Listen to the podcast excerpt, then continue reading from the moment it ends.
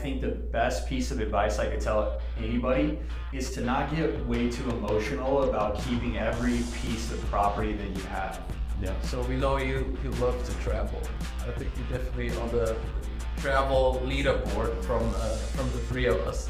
Once I got to that point where I felt like I had done well and I wanted to go kind of enjoy some of my success at the time, I started traveling. And what I did love about traveling was it taught me how to delegate. We were on the flight and I actually used, I think, something absurd, like 60,000 American airline points or something to pay for my Wi-Fi on the flight. And Phil actually almost choked me on the plane because that's the same amount of points he used to book his entire first class flight to Hong Kong.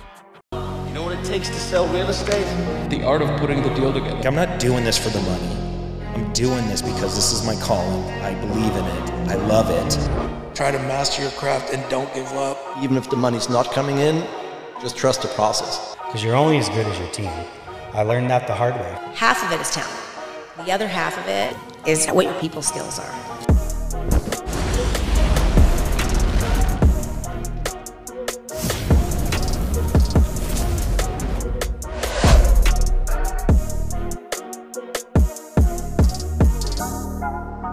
Welcome everyone to the podcast. On today's show we have Eddie Watters. Welcome to the show, my friend. Thank you. Before we get going here, quick little intro about Eddie. Eddie has been in the real estate business for over 10 years. He has sold over 300 million in deals. We call him the GOAT or the King of Tucson. He grew up here. You've been involved in residential and investment side of business for a long time. You have a team of over 10 agents. Yep. You're the founder and owner of Local Real Estate Group. And without further ado, the King of Tucson. I love it. Well, thank you guys for having me on the podcast. Excited to see what we can talk about today and kind of run through everything. Perfect. So obviously we're going to make Alan happy as always. Make sure to subscribe, like, follow, share, and all the good stuff. The video is going to be all over the place and on all the different podcast channels. And we'll dive right into it. First question obviously always is like, how did you get into real estate and kind of what do you do? Like, walk us through your first year, how you got started. I got started like most real estate agents do. Someone kind of mentioned the opportunity to me and I thought there was a pretty low barrier of entry. It was something that really appealed to me.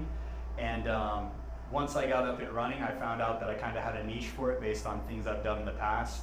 Construction and design, those were some of my favorite things to do. So getting into real estate and implementing those things that I really love to do into the business helped me kind of grow the company a lot faster than I anticipated. And we just kind of snowballed from a single agent up into a real estate team. And it was a good experience. You know, I like it. Happy where we've grown to. So you have 10 agents right now. Tell us a little bit about how you started building the team and, you know, what are the challenges? Because we get that question a lot of times, like, should we do a team? Should we be a pro? Like, what's the challenge? Because I think a lot of people underestimate running a team. And what do you enjoy the most? Yeah, so I mean, if I think about it, I met with you guys way back in the day before you had the real estate team, the brokerage, everything, you know? And I think the biggest thing is you guys knew then was like, for me, just starting with that first piece, which for me at the time was an assistant. So I was an independent agent. I hired an assistant. Once myself and my assistant got too busy, we brought on a buyer's agent. We kind of just kept taking those steps until we had 10 agents, and before you know it, it kind of happens a lot quicker than you think. Once you get the momentum and you have the business coming in, it's just really piecing those small steps together to get where you're going. How's the setup? So you got 10 agents. I know you have your assistant Chelsea. Yeah. Like, give us a little bit of insight of how you set up right now and how you split up your day. You know, how much goes into the agent side of the business, right? Yeah. How much goes into the actual team side of the business, right? Which is not necessarily transactional, right? That's more like the personnel part, and how much time do you spend on the development and investment side? Yeah, and so what I typically do is I normally have about two assistants on my team. One that helps me kind of run the team, one that helps me with the more personal side of getting all my flips, rentals, utilities, insurance, all that stuff handled for the business. That's Chelsea, right? Yeah, so Chelsea helps me with that kind of personal side and component, but also is like the administrative, helps me with the team agreements and the brokerage side. And then I normally have an assistant that helps me with my showings, emailing clients when I'm unavailable. If I'm out of town, they're helping me kind of take care of the day-to-day operations that I can do. So I'm communicating with the clients, I'm negotiating the offers, I'm making sure that all the critical parts are getting taken care of. But if we need to get a client in to get the doors opened or anything like that, one of my assistants is helping me knock out those tasks. And then, as you guys know too, the fix and flip side of the business was really big for me before the recent market change. And now we've really turned that fix and flip business more into a rental and holding company business. So we're liquidating the last few of the flips and kind of moving more into the long-term rental play for the good things like we've noticed, like tax advantages and other, you know, long-term wealth plays. Yeah, which is a good point. I mean, we're doing the same thing. We're like transitioning a little bit from some of the developments to more like buy and hold stuff. Like you said, market changes, you know, opportunity. Everybody, you know, we all learned a lot about tax implications on the multifamily side. So maybe walk us a little bit through, like, we know the flips here already, obviously, on a good set with your family being involved, or your brother helped on the deal that we did, and your dad. So how are you set up on the construction side of things when you get into these TIs? Like, how's everything being managed? So we normally have 4 different general contractors that we work with on a regular basis. As you guys know, the one that just helped us with our apartment project, my father, he's awesome. He'll take care of us anytime. In addition to that, we've got 3 other general contractors that we work with. Each one of them kind of has a different style, a different structure, and different finish type. But for the most part, we kind of stick to the same traditional things that we know work. We know they fit in the budget, and we're trying to just get them knocked out in an efficient time frame. And for the most part, all of our contractors that we keep around are able to do that for us on a consistent basis, and that's why we keep them around. We know if we pass them the keys when we buy something, that it's going to be taken care of when we get the keys back, and that's what we're looking for. How many deals a year do you do on the flip side? On the flip side, the numbers used to be a lot higher, to be honest. We do anywhere around 15 flips at a given time, so probably around 40 flips a year, I'd say. We were doing a pretty good number. Now when we roll into it, I'm independent. I used to have partners in the flips, and because market changes and people's finances change and cash flow changes, it's always tough to keep same consistent partners, unless you're just really doing well winning all the time, right? So I've moved to independent remodels, and that's lowered the number, but it's also increased, you know, the amount of control we have over each deal, which is what we like. And something I want to touch base on, as you were speaking, we've known each other for many years, right? And a lot of the things that we talk about that we get asked is, you know, how do you find the right business partner, right? How do you build that trust? How long did it take until we actually started doing business together? I think we've been dating for a while, so I feel like definitely I've met with you boys a handful of times, you know, over the years. We always talk business, we always share notes, we compare projects, ideas, tax accountants, and kind of just gauge each other's level of business and where we want to take things. And I feel like when you're choosing to work or do business with someone, especially in long-term projects, it's very important to have that clear understanding up front of like what the objective is, make sure everybody's on the same page and everyone's got the same end goal in mind. And if you can do that, then I feel like you're in pretty good shape. I think it happened very organically too, right? It's not like we sat down and said, let's do a deal now. It's more like, yeah, one day you called us and said, hey boys, maybe I might have the first deal for us, right? And it kind of like just randomly came up, and you sent it over, and we drove down, looked at it, and then we, you know, obviously trusted you 100% because you know the growth of Tucson, right? So if you said it's a good deal, we you know kind of went with it. And it's also surprisingly for all 3 of us the first like bigger deal in multifamily side, right? It's not like we start with a small deal right out of the gate. We jump right in. So maybe let's talk about that deal. Obviously we have the separate video that you guys will see on the channel that kind of like walks the property a little bit. But let's talk a little bit about that deal because we have gotten a lot of questions about it. Probably you too. So let's go a little bit through, you know, rough numbers, acquisition, where did the deal come from, how did we actually take it down, and then we kind of like go through the whole deal. Maybe before we talk about the deal, 2 things I wanted to say, just full circle. 1, it just takes time sometimes, right? You got to be patient and generally build those relationships, and things comes together organically, just in our case. Yeah. The second thing is that you boys remember our attempt to start a sign placement business. Oh, absolutely. Open house signs. Yeah, that was a non-starter, by the way. Yes. Realized pretty quickly that a lot of those people who wanted to get in that business turned into wholesalers. So, yeah. So they have the wholesale business, a lot of them. All right, let's talk about the deal right away. Okay, so that deal kind of came across our plate, and as you guys know, I think it's very important. Like, accepting a deal and turning down a deal are two of the best things to make you money. If it's a wrong deal, you don't want to take it down. We've all learned that. Before we started today, we were talking about a big loss we had, right? So we're always cautious with those deals. And this deal happened to land on the desk of us, and we were looking at it. We saw that it had a ton of potential, but it was a huge project. As you guys know, over $1 million renovation, and for most people, that's a pretty big project to take on. Plus it was sitting on the market for how many days? Correct, yeah, this was on the market for a little over 90 days, and the seller wanted to get out of the deal, but they also didn't want to just fire sell the deal. So after we got in, we did our research, and we had a ballpark idea of what the figures looked like. We were able to come in with a strong and educated offer, not just a lowball offer, and kind of show them how much it was going to take to get the deal done, what numbers worked and what numbers wouldn't work. That way we could put it together. And at that time, financing in place with construction component, right? Yep, exactly. And you guys brought the financing to the table from some of your other partners as well, which knocked it out of the park and made the deal even sweeter for us. So I really think the biggest problem we had with that deal was just trying to figure out how we were going to put all the pieces together, with it being our first deal we ever took on together. Like you guys said, it wasn't a small deal we took on, so just getting it together, in escrow, opening the company, getting all those wheels kind of put on the bus and getting it moving down the road was the tough slot.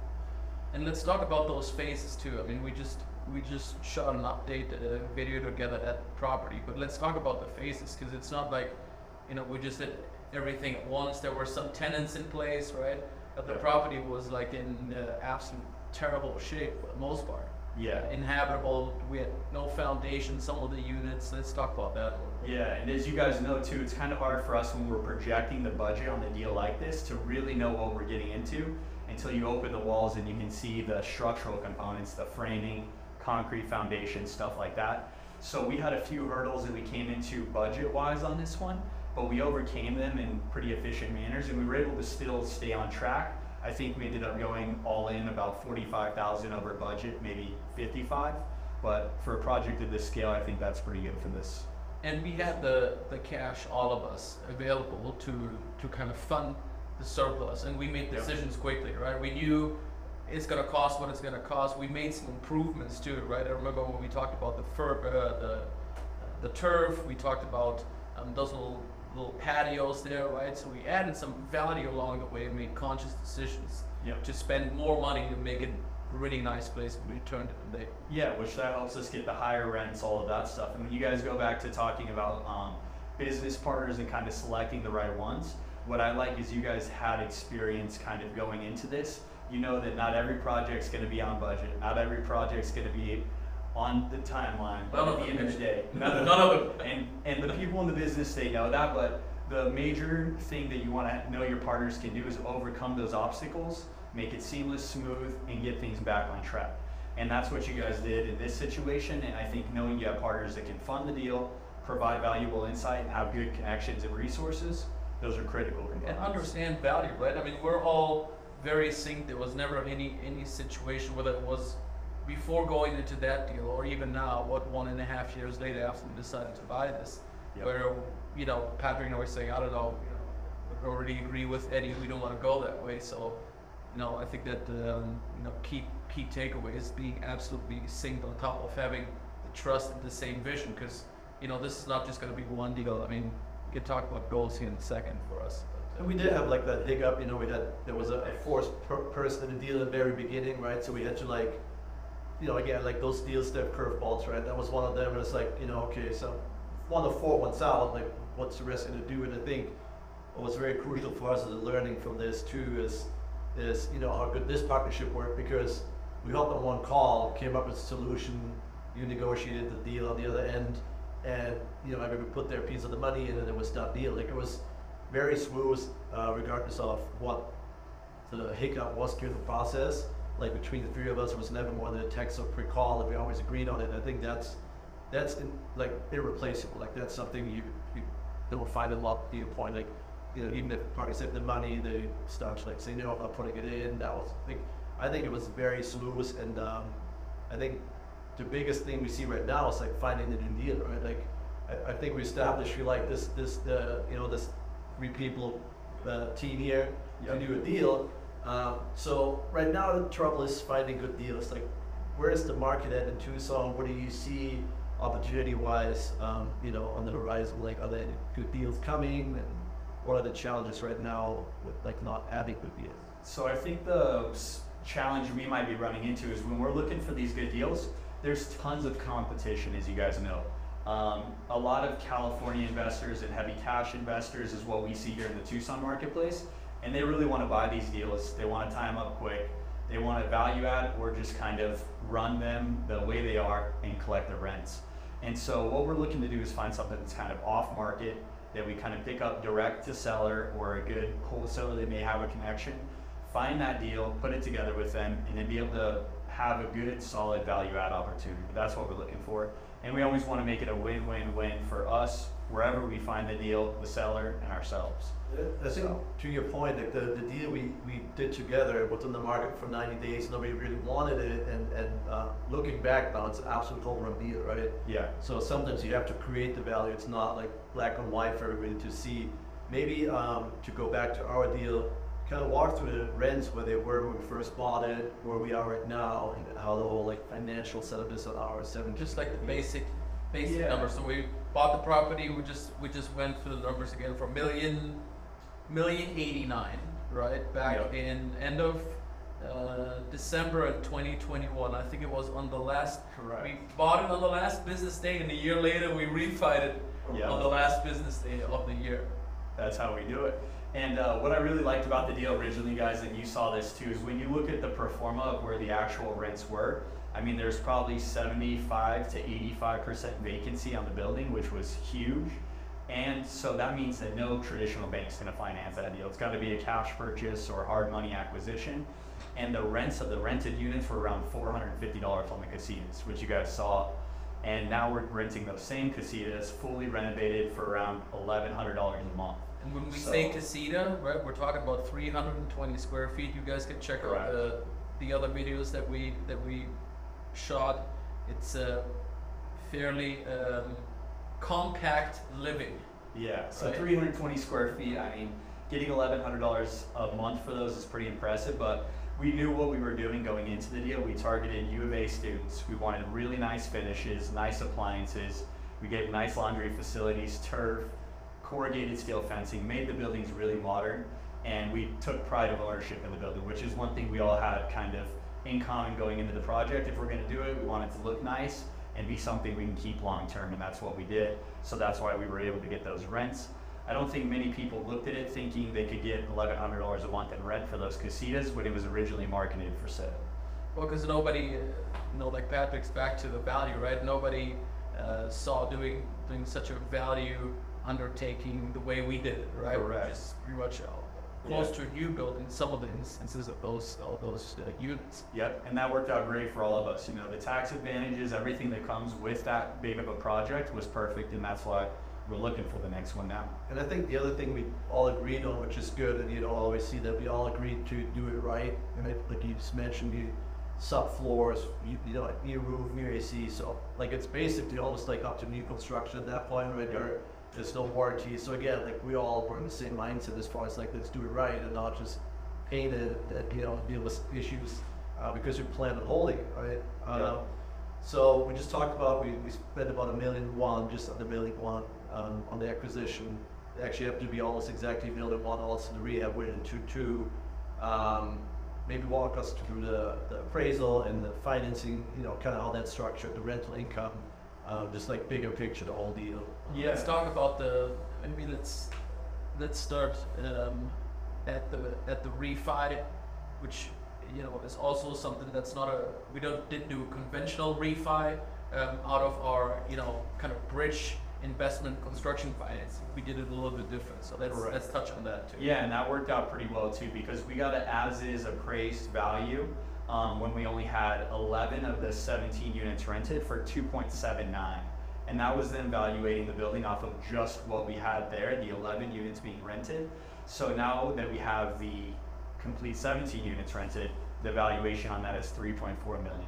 So with the acquisition price of 1,000,001 to round up, and then another $1 million for the renovation, that puts us at $3.4 million ARV, which gave us a good spread of almost 1.2 million equity, which is a pretty good play for a project of this size. And then when we used Renova Financial, shout out to Brendan because he knocked it out of the park for us. He did. When we purchased it.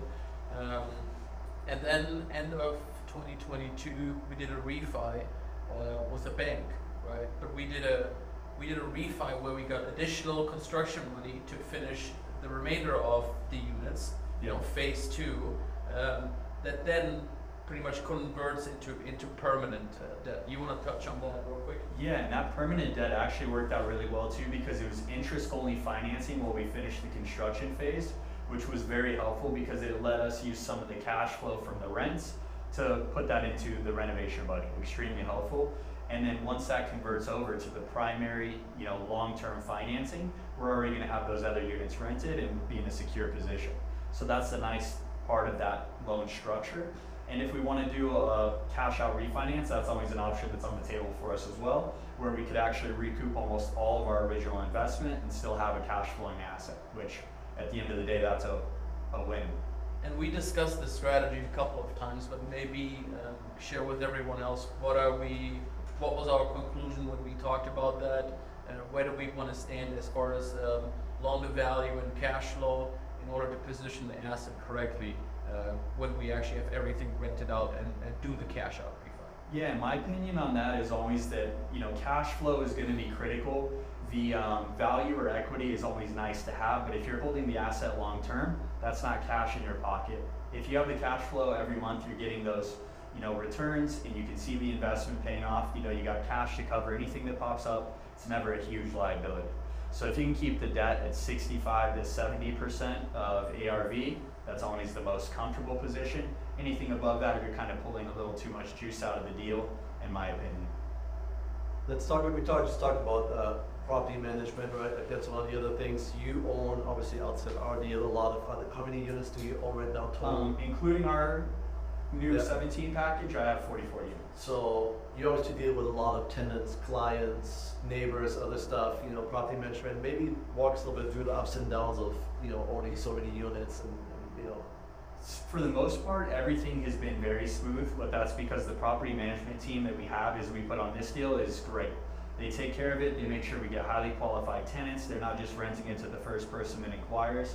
And that for long-term cash flow is critical, because if you get a unit rented, but then it's vacant in 4 months or 6 months and you're missing out on those collections of rents, it's just gonna get you every time. So a key component to any good deal is definitely a good property management team, which thankfully we have here in Tucson. Any crazy stories so far? Nothing too crazy, but as you guys saw, we had a couple, lowrider tenants and stuff at one of our buildings that we had to get out of there. But what is a lowrider? A lowrider is, you'll see a lot of them around here in Tucson. But a lowrider tenant is someone that doesn't have a legit job, and they're earning their income in mischievous ways. Okay, and what kind of lease agreement do those tenants have? Yeah, I don't think they really have a lease agreement. So what we normally do is give them a eviction notice and try and get them out of our properties. But for the most part, as you guys can see, we've had like college students and like great tenants in there. So if we get a bad tenant in most of our properties, if it's a fourplex, 3 of the good tenants are going to point it out to us, and we're going to be able to address that pretty quickly. We had some good stories on ours, and we had the naked guy that was full of drugs running out naked throughout the whole complex. Oh yeah, that was a good one. We had the pig. We had the guy that had a pig and took out all the payments in the backyard, so they can run around. As you guys know, most of the good stories come from when you buy these projects, the people you have in them. I think when we bought this project, we thought we had maybe 3 or 4 tenants, but I think we found out we had maybe 8 tenants. Some living in the unit. So lowrider to tenant ratio, pretty much 1-to-1. I mean, if you go back to your original video, you're trying to take a video of the house and someone's in the unit that shouldn't be occupied at all. That's a little concerning. So we run into that all the time. Yeah. Then again, that was like really the whole house was in really rough condition, right? I mean, structurally and everything. And I think maybe touch a little bit on the difference, because we look at another deal right now that we kind of all like, but it's maybe a little bit more turnkey. So the difference between the more of a turnkey ready product versus a value product, ups and downs from your perspective, because you do have a lot of investors too that buy finished product. Yeah, exactly. And I think the biggest thing that we all probably can agree on is if you're looking at a deal and you're not sure if it's a deal, or if you got to sell yourself on it being a deal, it's never a deal you want to buy. Like, that's one thing I've learned. Any deal I know I shouldn't have bought, but I talked myself into it, and then I close on the deal, is something that I end up having a loss on, or a break even, or it was a waste of time. So I think as long as we're all in like the general opinion that if we look at the deal, we love the deal, we buy it, that's the best way to kind of structure those deals. And there's always good exit strategies like we talked about on this deal. If it's two big parcels, we can sell one parcel for a profit, keep the other one at a better rate. There's a lot of good exit strategies we can kind of do. Just depends on the deal. What are the goals? What are we trying to, what's our 2-5 year plan here? Yeah, so I mean, our collective goals, it'd be nice to see us grab another at least 50 units, I'd say, 40 to 50 units in the next 12 months. And if we can get, consistently keep growing on that, I think that'd be a no-brainer. And then I'm sure you guys have goals on your own as well. Yeah, we definitely want to do deal with you back in our neck of the woods, right? Absolutely. Phoenix, Tempe area. Because you've been busting your ass here, and I think this is a good opportunity to say thank you. You've been like nothing but amazing, and this is a great first deal, and we'll return the labor favor, and in a couple of dips, throw a couple of dinners in there. There we go. That's all we need, man. And the deal was a win for all of us. That was the best part about this. But I mean, ultimately, that was the first big project that we've taken on together as a group. And you know, running construction on that was definitely time consuming, but it was incredible to be able to see the deal come together. At the end of the day, the equity that was added to be able to have our first deal be such a win, I think that's no better way to put that in the books. Yeah, I think the way it all worked out too, you know, like we've done deals where, you know, you go over cost or over timeline, it gets a little spicy, right? Like, you know, people get upset or they feel like it's getting, like the fact that we all understand the process, understand how everything works. There were never issues with, you know, if something takes a little longer or something costs a little more, because we all just know that how it goes, right? Yeah, and there was a moment during our bridge loan phase where I feel like we definitely were putting a lot more money into the deal than we wanted to. It's a big piggy bank. Yeah, but we just think 20 more grand, yeah, then we're done. Hey, we need another 30. Yeah. Where does this 30 go from? That got a little tight, but thankfully, you know, we got that pulled back out with our restructure and everything was good. So those are these are the deals that we like to do, and if we can get a couple more of these in the books, I mean, we'll be in good shape. Yeah, I mean, we just talked about this being our first bigger deal. Let's maybe, in general, because I mean, also there's a lot of like younger agents that, you know, kind of listen to this, or you know, people that want to get into real estate. What are your, like, you know, tips and advice for somebody that's like starting out, or maybe agents that, you know, been selling for a while but want to get into development or multifamily? Like, give some like advice to, like, you know, younger up and coming guys. Yeah, and that's a question like I actually get asked a lot by agents, and I think the best piece of advice I could tell anybody is to not get way too emotional about keeping every piece of property that you have.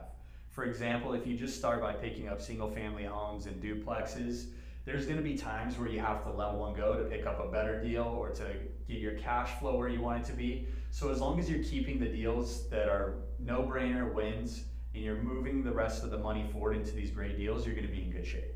So as long as you're not overextending yourself and taking on a deal just to have a deal, you're going to be in good shape. What was your very, very first deal? It doesn't have to be investment or development related. Your first real estate deal.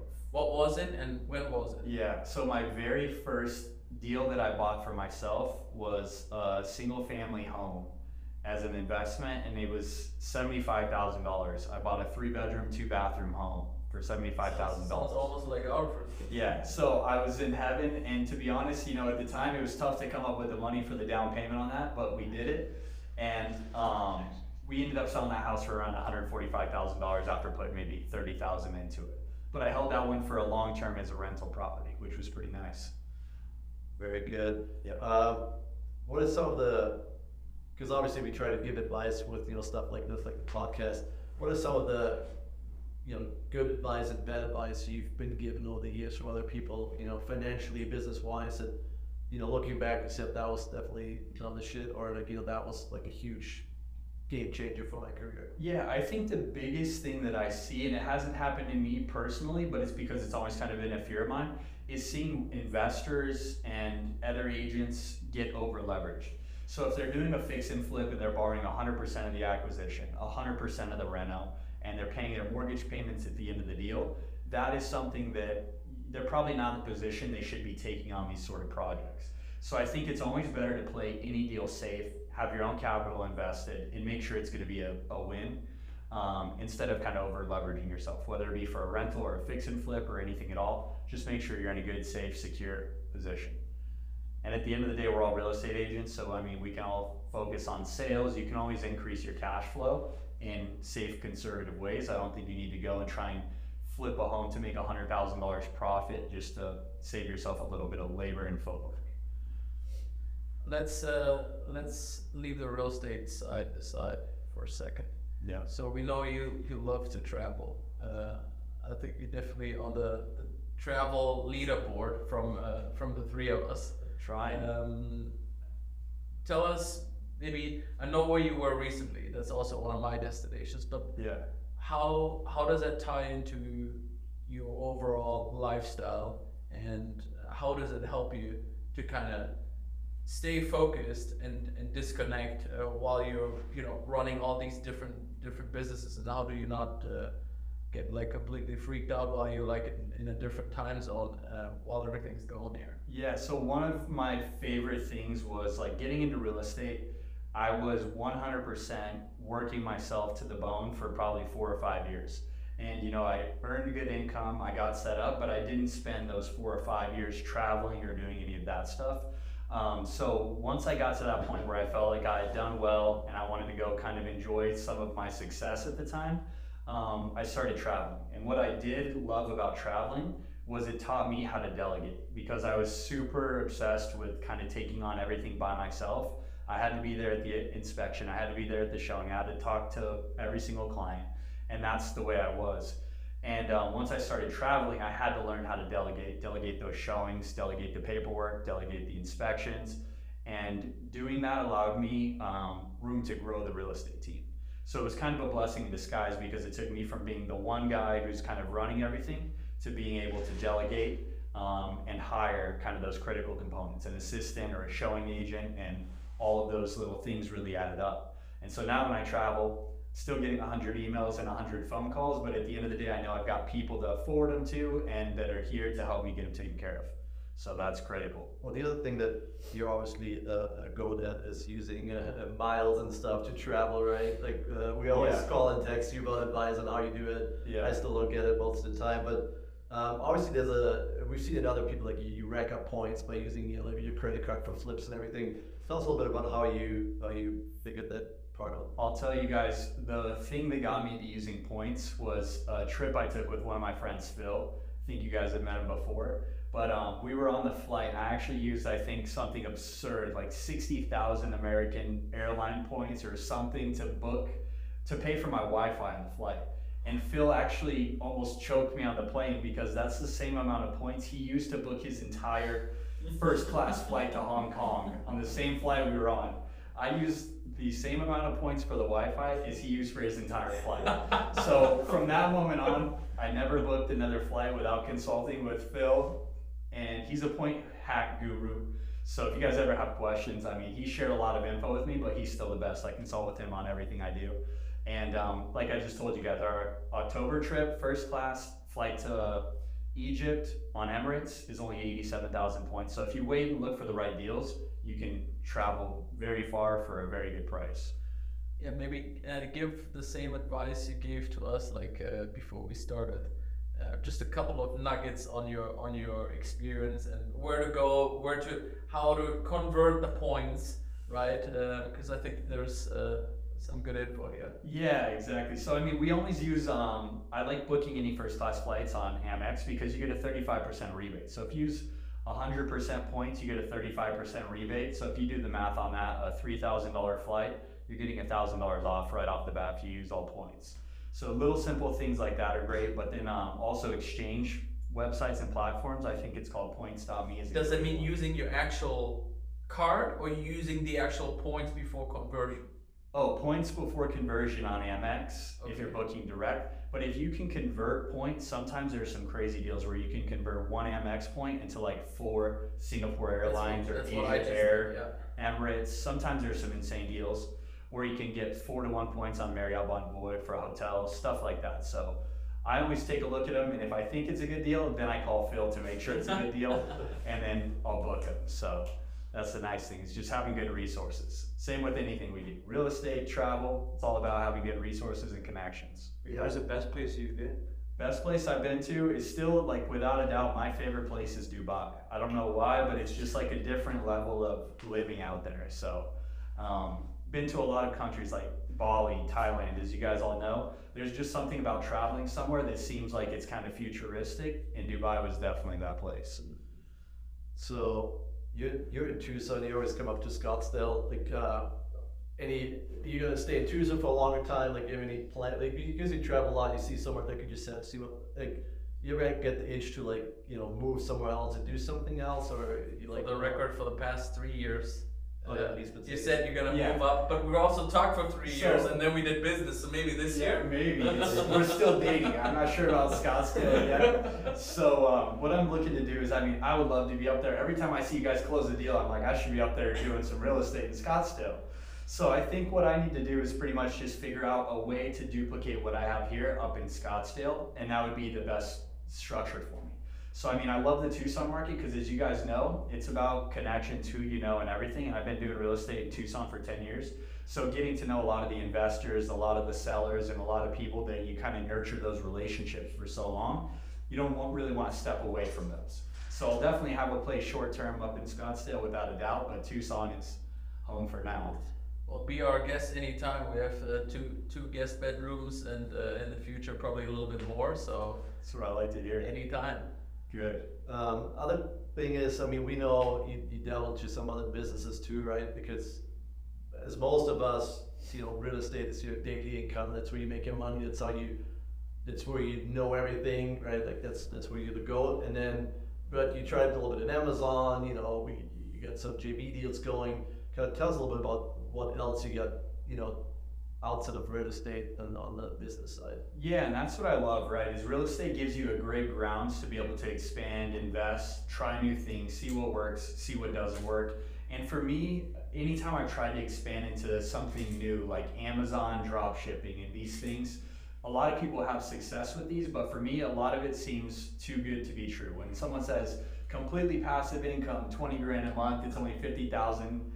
Okay, sign me up. But then once you see the real numbers, by the time you factor in all your taxes, shipping costs, the person handling the returns, store, all these things, returns, all the red flags on your account, pausing stuff, like, it's just too much, right? So what I think I like to do and stick to is working with people who specialize in whatever industry they're in. Making sure you have like a good partner in that industry that you can trust or partner with, I think is going to be critical for expansion into any other market, no matter what it is. So is there any industry or market that you like to get into, like restaurants or whatever the case may be? Is anything that you Yeah, so what I like to do is literally, I think being like a passive investor in a good, solid business is always a great idea. So if you can plant your money somewhere and you know it's gonna provide cash flow in the future and it's got the value to appreciate, whether it's a restaurant or anything. I have a lot of friends in Tucson who have done very well by simply investing in partnerships and businesses, restaurants that they can see the return on.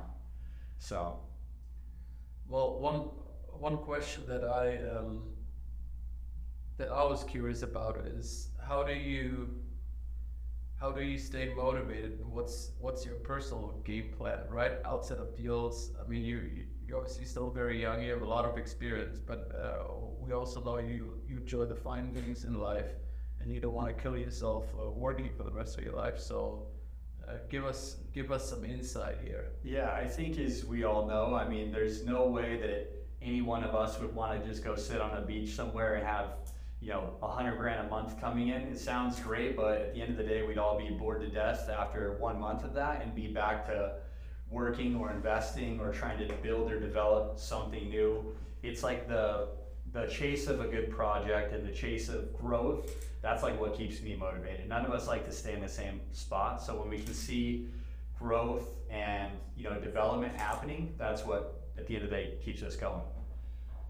So yeah, I mean, the question we always ask, you know, if you look back 10 years, if you could sit down with Eddie 2014 when you just got started, what advice would you give yourself, you know, with everything you know now that you didn't know back then? Yeah, to make your life easier and, you know, maybe even like, you know, more, you know, even more successful or faster. Yeah, without a doubt, my best piece of advice to my younger self would have been to hold on to those appreciating assets. There was a million deals where I chased, you know, a $65,000 wholesale, a $100,000 wholesaler assignment, when in hindsight, I had people who were like in the game longer than me in real estate, and they're like, you realize that you could just keep this deal, refinance it, and then pull out your money tax-free in, you know, 6 or 8 months.